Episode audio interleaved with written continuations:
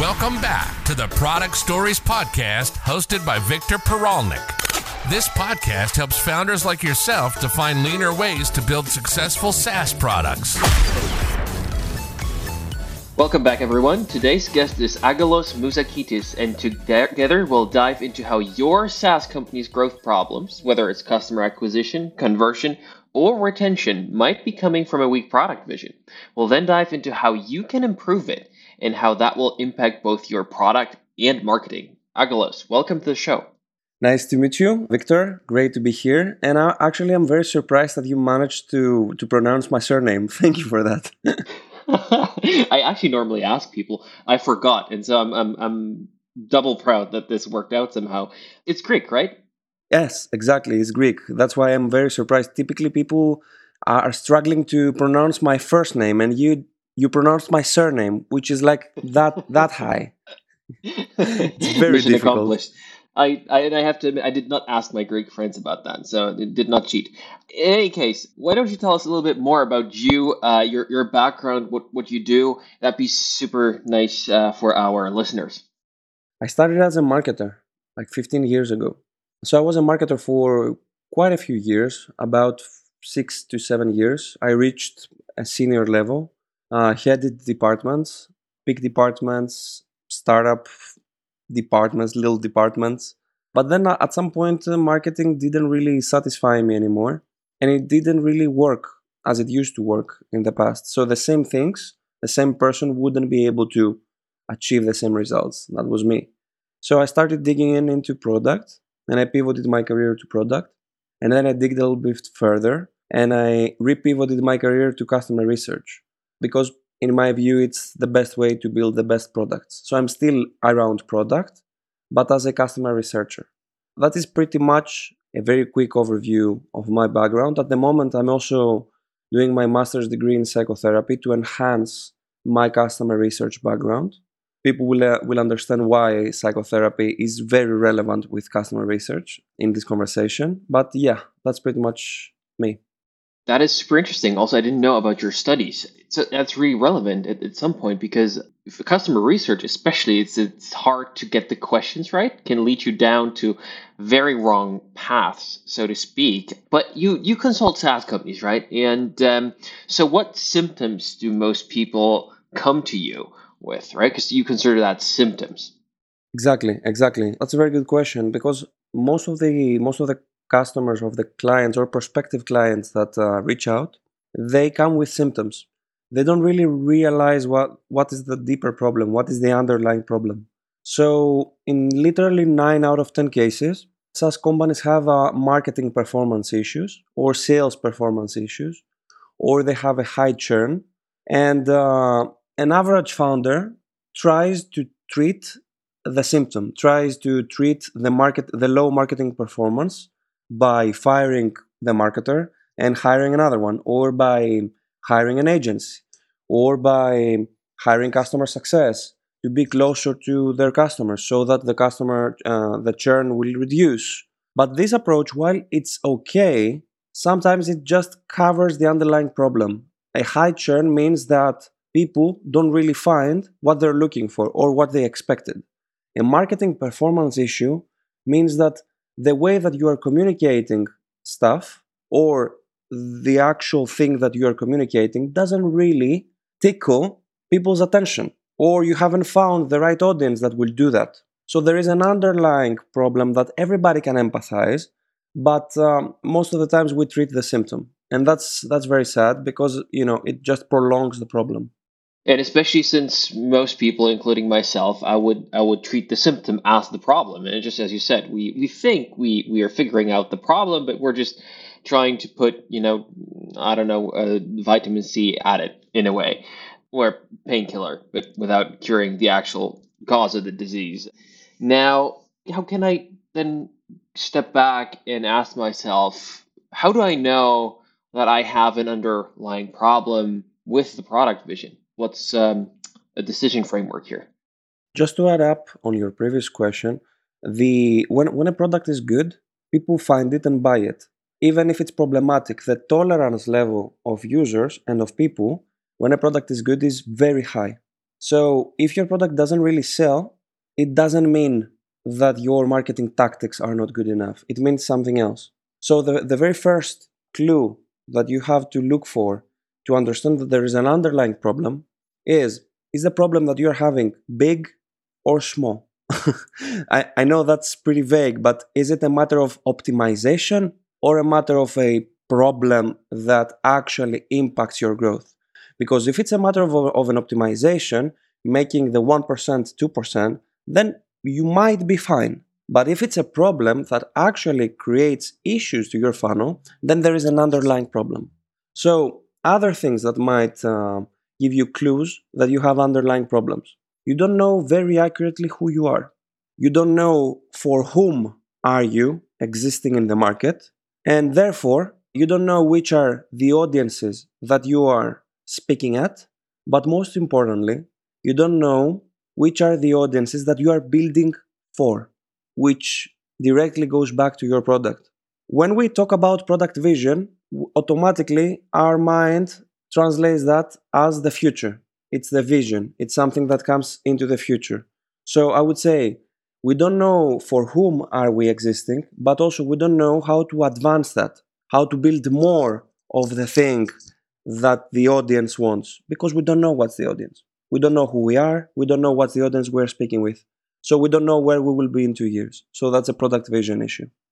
When you're saying this, it almost sounds like given that I have a clear product vision and that we I don't have a product vision problem, hiring a, a, decent enough marketer, you know, specialist in any of these fields should bring us the right improvements.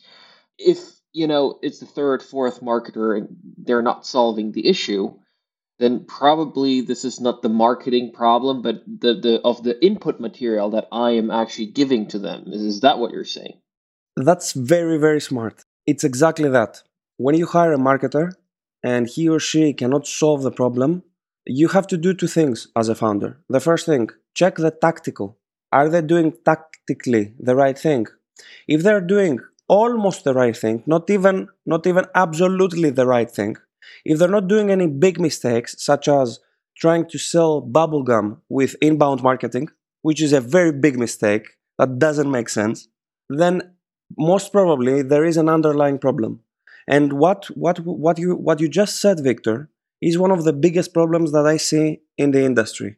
Startups or bigger companies have a marketing problem or a churn problem or a sales problem, and they blame the marketer or they blame the sales or they blame the customer success, which is a very big misunderstanding yeah, absolutely. I think I think that's very spot on. And so, how do I fix my product vision? You know, a lot of people would now say, you know, I mean, this this dives into the entire positioning framework, right? Um, and, and there's there's kind of two things uh, that that I would personally differentiate, which is the vision, or uh, how would I put it? For whom is this, and what is it solving, right? Like precisely, but also the other maybe personal vision right? Maybe I have a personal vision that I'm bringing into this that I'm I'm I'm trying to do, and and that is not completely agnostic from from the customer. And uh, how bad is it if somebody's vision is just, but I you know I just want to make money. I'm not here to save the world or anything like that. There are ways for you to support yourself or help yourself decide what will be the future or the vision of a product but there's no recipe to that. So, as a customer researcher, my job isn't to give you the answer, is to give you all the necessary information that you need to take this decision yourself in a very low risk or no risk. Actually, no risk is almost impossible, so let's say low risk.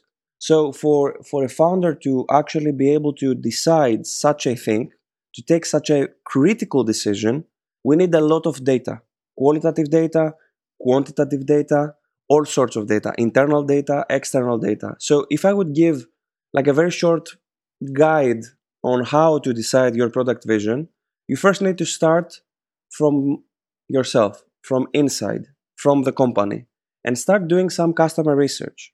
Check which are your best users. What is the common thing between your best users are there any patterns uh, do you see any common things in the way that they describe stuff Do you see any common problems, any common unmet needs, which is a jobs to be done terminology? Any desires, any fears, any jobs that they do, any outcomes that they expect that are quite common. And then do the same for your failed users. Were there any common things that they failed to do? Any common expectations that you failed to deliver? So try to find for commonalities. These are this is the very first thing that will help you understand what is good and what is bad. Set set a benchmark. Then another very cool thing that you can do is uh, do the opportunity algorithm. So for anybody that doesn't know that, Google opportunity algorithm, and this is pretty much a survey. So here's the the quantitative part. It's a survey where you you need about two to three hundred answers, where you basically try to compare your product with the alternative solutions in the market. I don't want to go deeper into that because we will need easily 10 minutes to describe it. But pretty much what it gives you is which are the products in the market that provide a high level of satisfaction for the jobs that you are also doing versus which are the jobs and the outcomes that are unmet, that are not yet satisfied. So it kind of gives you a quarter where your product can actually find a few opportunities. So, customer research, define what's good, define what's bad, and then find a couple of opportunities that you can go. Second step, market research. It's not all about what we are doing, it's also about trends and about the external environment. So we need to evaluate the market, how the market is moving, where is it going, where, what are the trends, what big firms are saying about the future of the market. What do we know about the future of the market? That's the second thing. I'm not i'm not really professional into conducting market research but pretty much everyone everyone can do that. And the third thing is what you just said victor. It's your gut feeling it's your passion and uh, what you know and what you believe in. So having all the available data you need to evi- you need to check them and then you need to make a decision and in most cases, the decision isn't straightforward. You have to believe your gut feeling and uh, you know follow your path, follow your passion. Yeah, because most of the time there's no clear answer, like crystal clear. Maybe sometimes there is, but but oftentimes enough there isn't, and and that's where I guess the real like vision and insight that you already have, which might also blind you a bit, right? You might be too much believing. So you have the data, but then you have your vision. You combine that, and, and that should should really now help you make a good decision and, and kind of put that into a framework of sorts, I suppose. Exactly. Wonderful. And so I have done that. And now how does that is there is there any any frameworks or, or canvases or, or something that you have to define a product vision like because once we go through that complex a complex process, uh, I guess one of the biggest uh, challenges now is to to communicate that to all stakeholders. So, is there a way to put that simply that you like? Because I know there's a lot of positioning frameworks and messaging frameworks and tools out there. Something that you really like that that communicates that well. There are, as you said, there are quite a few. I'm not a big fan of any of them. I've made my own canvases for other things, but uh, when it comes to the product vision, I haven't used any canvas. Uh, they aren't visually pleasing, at least in my eyes. So I haven't used any of them, but I'm sure there are plenty. But if people are looking for a, let's say, a framework or um, a set of steps on how to actually come up with a product vision or come up with uh, things that you are going to build and how the future of your product is going to look like, I strongly recommend uh, reading uh, the Sprint uh, the Sprint book, which isn't really a tool for you to communicate your product vision, but it's a very good tool to actually work on your product and work on the future of your product and work on the innovation and the change that you uh, want to bring in the market. I find it very useful. Oh, thank you. That makes perfect sense. Now, um, and how does how does that information, how my, my, my vision and my positioning then trickle into both marketing and product at the same time. So if you go back to, if you remember the questions that uh, we mentioned before, I mentioned uh, you don't accurately know who you are, You don't know for whom are you existing in the market. You don't know what is the audience that you build for, that you are building for. So these questions are basically marketing questions. You don't know the audiences. We spoke about audiences. We spoke about uh, target users. These are marketing questions. But uh, ultimately, it's your go to market, which is a combination of what you are building and for whom. This is what you are bringing into the market. So if you if you really don't know the answer to these questions, then you don't know which are the people that you are building for and which are the problems that you are building for. So you have a product issue, but also you have a marketing issue. It's the one connects with the other. You cannot really solve one and have the other one unsolved. They go together. So if you technically you do not have a product issue, but you have a marketing issue, then you have a product market fit issue. So you, you see how it connects. It's quite inevitable that you will not have one and you will have the other only. Unless, oh, th- there might be a case actually. You might communicate something that you cannot really build. In that case, you are a scammer. so let's not. That, that, that is a different problem to have. Exactly, exactly. That would be the only case where you wouldn't have a marketing issue, but you would have a product issue. Maybe something uh, similar uh, is is the and correct me if I'm wrong, but maybe you're not a scammer, but maybe you have a, a value gap. Is that is that correct? That was another term that you threw out there. The value gap is is the tool that I'm using to fix product visions. and um, the tool that I use to fix marketing issues, and the tool that I use to fix high churns. And you might be wondering, how is it possible that one thing explains all this? It is because the, the value gap is pretty much it's a term that describes the discrepancy between the expected value that people expect from you and the actual value that they're getting from you. So if there is a discrepancy between those two, expectation and reality, then we have a value gap, which actually creates marketing problems and churn problems, and you have a product vision problem, and you have a, a broken funnel, and you have all sorts of problems that we have discussed today, but you have to understand that it's not only about churn or about marketing. It's an underlying problem, which most probably is the value gap. And I think we should stress out again that even if people think they know exactly who they're building for, for example, through their gut feeling or scratching their own itch or even in depth industry insight, that might still be a problem that results in, in all of these issues, right? The value gap expresses itself in uh, three different ways. You either oversell and underdeliver, which means that um, you don't really have a marketing problem, but you seem to have a, a, a churn problem. You either undersell and overdeliver, in which case you have some power users, you have some people that you that love you and are and are quite loyal, but you seem to struggle to find more of them, which is very very typical by the way. And the third is the confused version. You don't oversell or undersell, you just sell in a way that nobody gets it, or you sell in a way that nobody gets excited. It's very vanilla.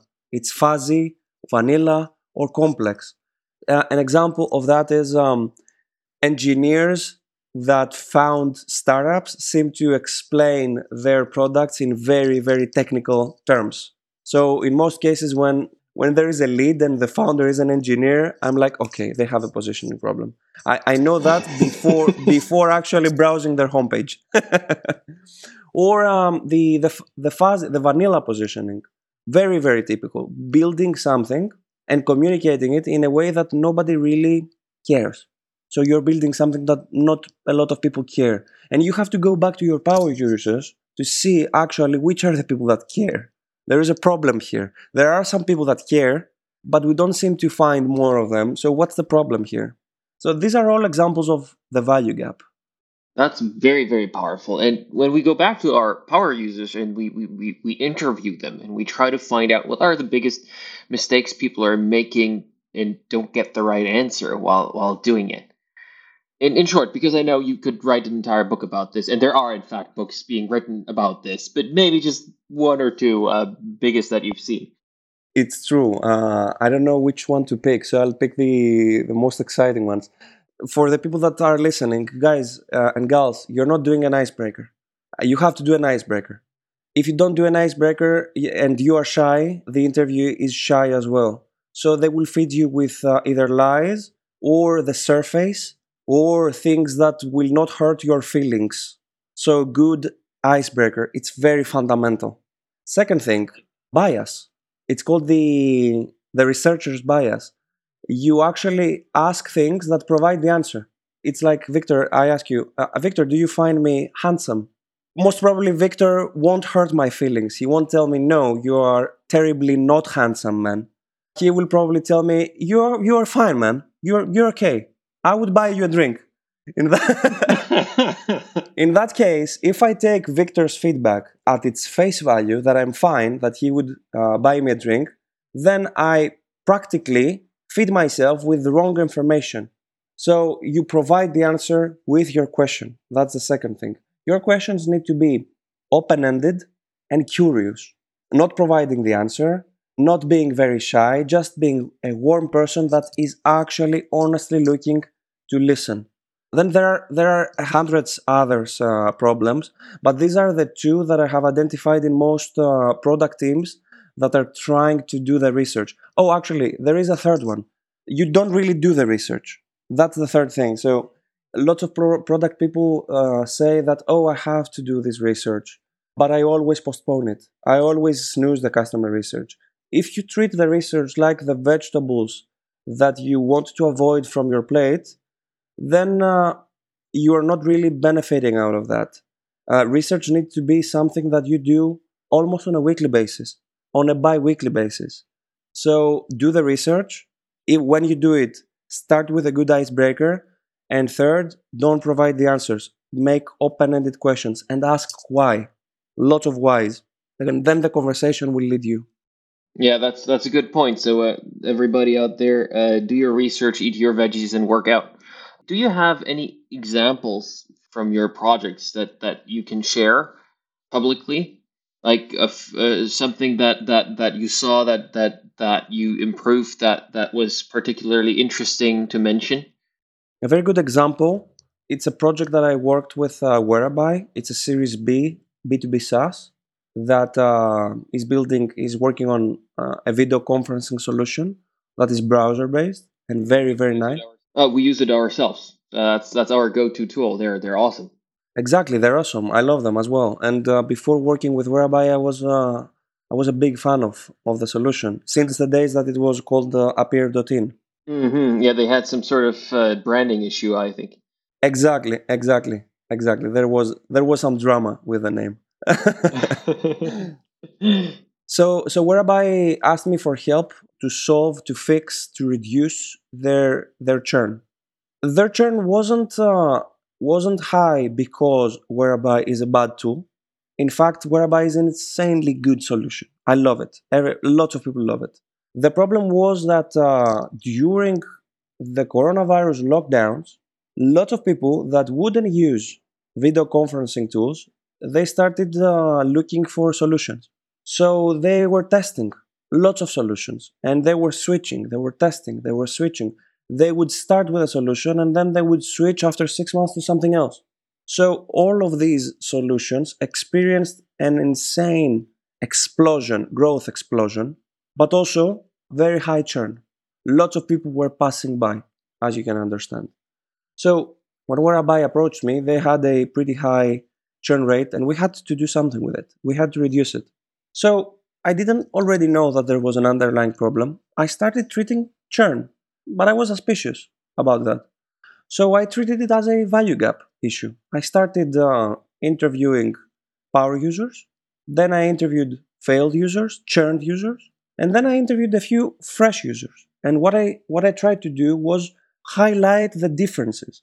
What differentiates the power user from the failed user and from the from the fresh user? So practically, what is the expectation that we create that leads a user to succeed or to fail? That's exactly what I wanted to understand so that we guide the right and we guide the product accordingly but most importantly we create the right expectations that lead people to succeed and not fail so when i did this research it was qualitative i paired it with some quantitative research the tools that i that i used for that was the solutions onboarding and the solutions cancellation experience so i asked pretty much the same question what is it that you expect versus what was it that you expected versus what is it that you are getting to those three segments of users that I mentioned. The only difference, I didn't do it with the interviews, I did it with in app questions during their flow, during the onboarding, during the cancellation experience, or during their, their product engagement. So, why I did that? I did that because the interviews are for depth and the in app questions are for scale and they also validate. The one validates the other. So we had the depth of the problem and scale, and also validation that what my qualitative research brings is actually true and it gets validated by quantitative. So I, I don't want to geek out more about research stuff. This is what we did. And we actually realized that churn wasn't the big problem. The big problem was that a lot of users were coming in to find an easier Zoom, and after six months of using Whereby, they would go back to Zoom because Zoom had more features. Zoom is a mass solution, built for everybody and builds everything. So ultimately, what is that? Is it a product issue? It's a positioning issue. Whereby I had to decide because they, they wouldn't go head to head with Zoom, of course. That would be unreasonable. They had to decide what are they, what are they building, who are they building for? And the research helped them decide that. And it also gave them a couple of marketing tips, marketing opportunities, such as go head to head with Zoom. One of the insights that I gave back to Whereby was don't be afraid of them. There is a Zoom fatigue.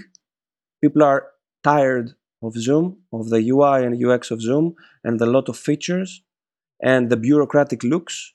So go aggressive towards that. And Whereby launched uh, a campaign about that, which was directed exactly towards uh, Zoom.